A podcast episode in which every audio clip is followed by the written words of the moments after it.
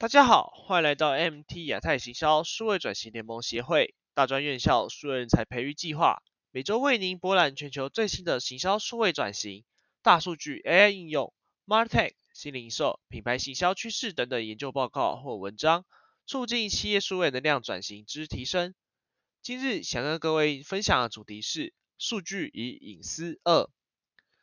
上周报告跟各位分享了数据隐私的上半篇，相信大家应该更了解顾客对于数据之间的关系。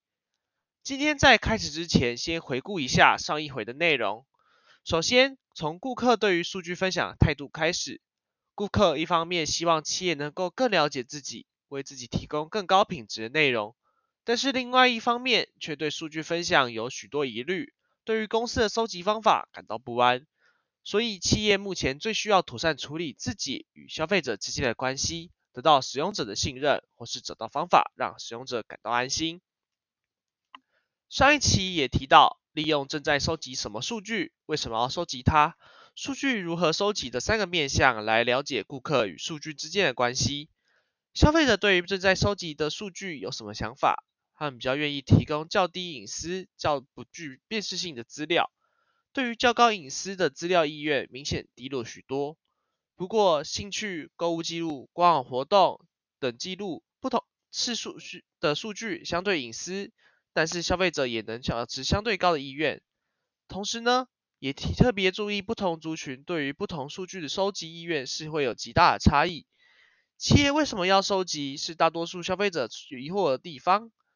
大部分的消费者并不了解企业如何收集、使用数据，为什么要收集数据，这也导致了消费者对企业产生极大的误解及不信任。因此，企业必须赶紧透明化自己的数据收集及使用，才能缓解消费者的疑虑。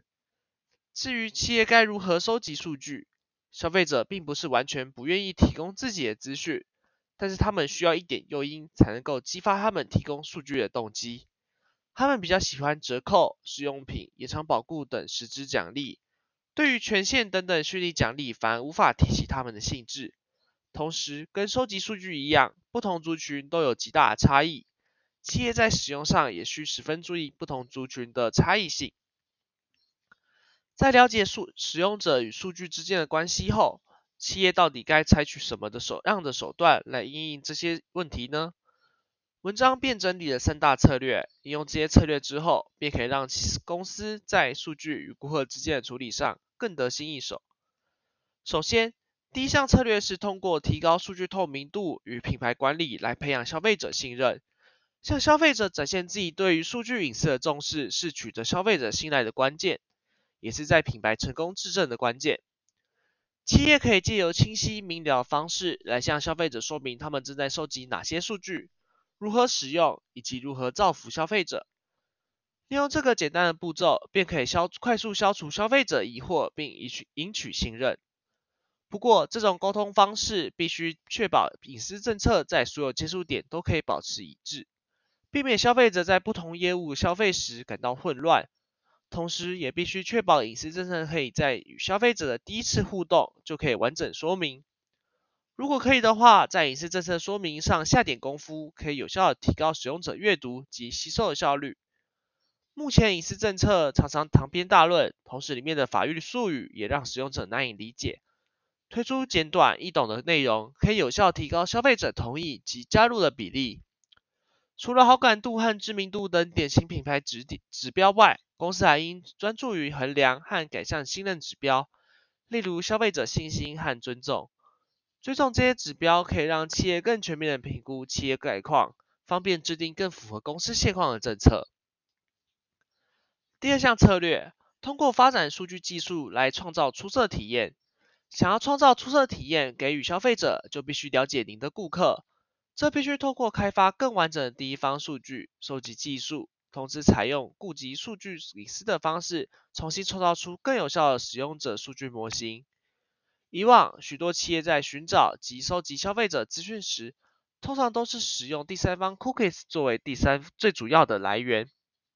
不过，这样的方式通常较少考虑数据的敏感性及消费者的偏好。而现在，第三方 cookies 将被淘汰，为了减少第三方数据的依赖，并适应不断变化的消费者喜好，许多企业都开始积极扩展具有价值的第一方数据，也带来了更多竞争优势。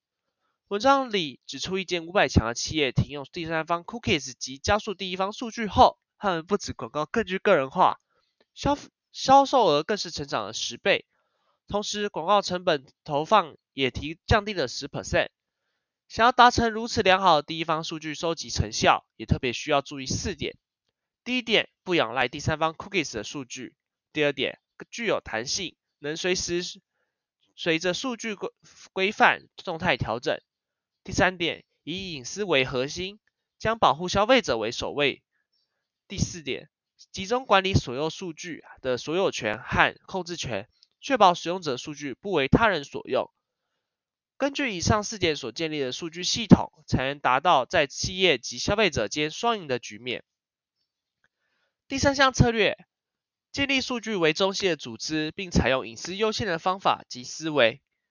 由于目前数据隐私沟通。这三点都是任何品牌非常重要的发展要点，因此掌握这三大要点的 CMO 这个职位就必须进行重新塑形，可以将 CMO 想象成品牌的数据管理专家，他们负责掌管数据隐私、数据收集管理以及与消费者之间的沟通。此外，CMO 必须将公司的数据管理及隐私策略延伸到公司的内部其他部门，例如财务部门、法律部门、管理阶层。来加强组织间的沟通，确保各部门都能更了解数据情况。另一方面，则是要加强关于数据隐私的教育及文化改革。除了 CMO 要拥有数据隐私的知识，如果团队能够具备具备这样的意识，更能帮助整个团队的精进。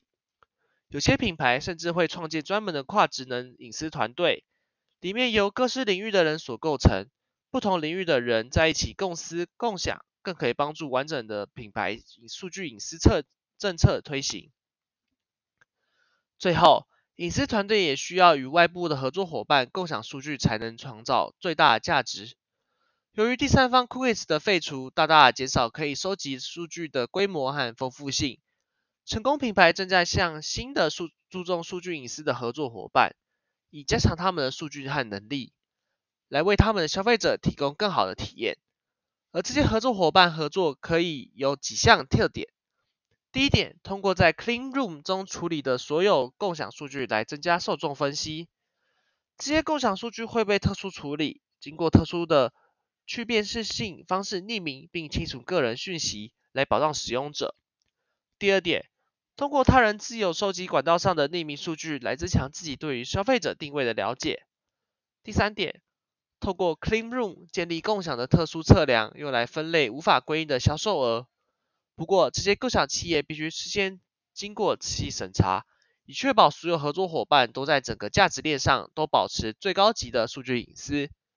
合作伙伴需要对将共享哪些数据以及如何保护这些数据的政策及方式完全透明。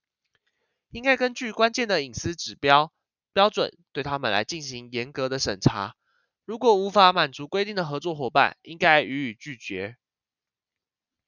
谢谢您这次聆听。本篇文章节录自 BCG 的 Customer Want Privacy, Marketers Can Deliver。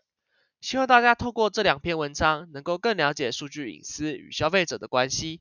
此外，如果您对行销数位转型有兴趣，也欢迎加入 MT 亚太行销数位转型联盟协会，一起为提升台湾企业的竞争力尽力。谢谢大家。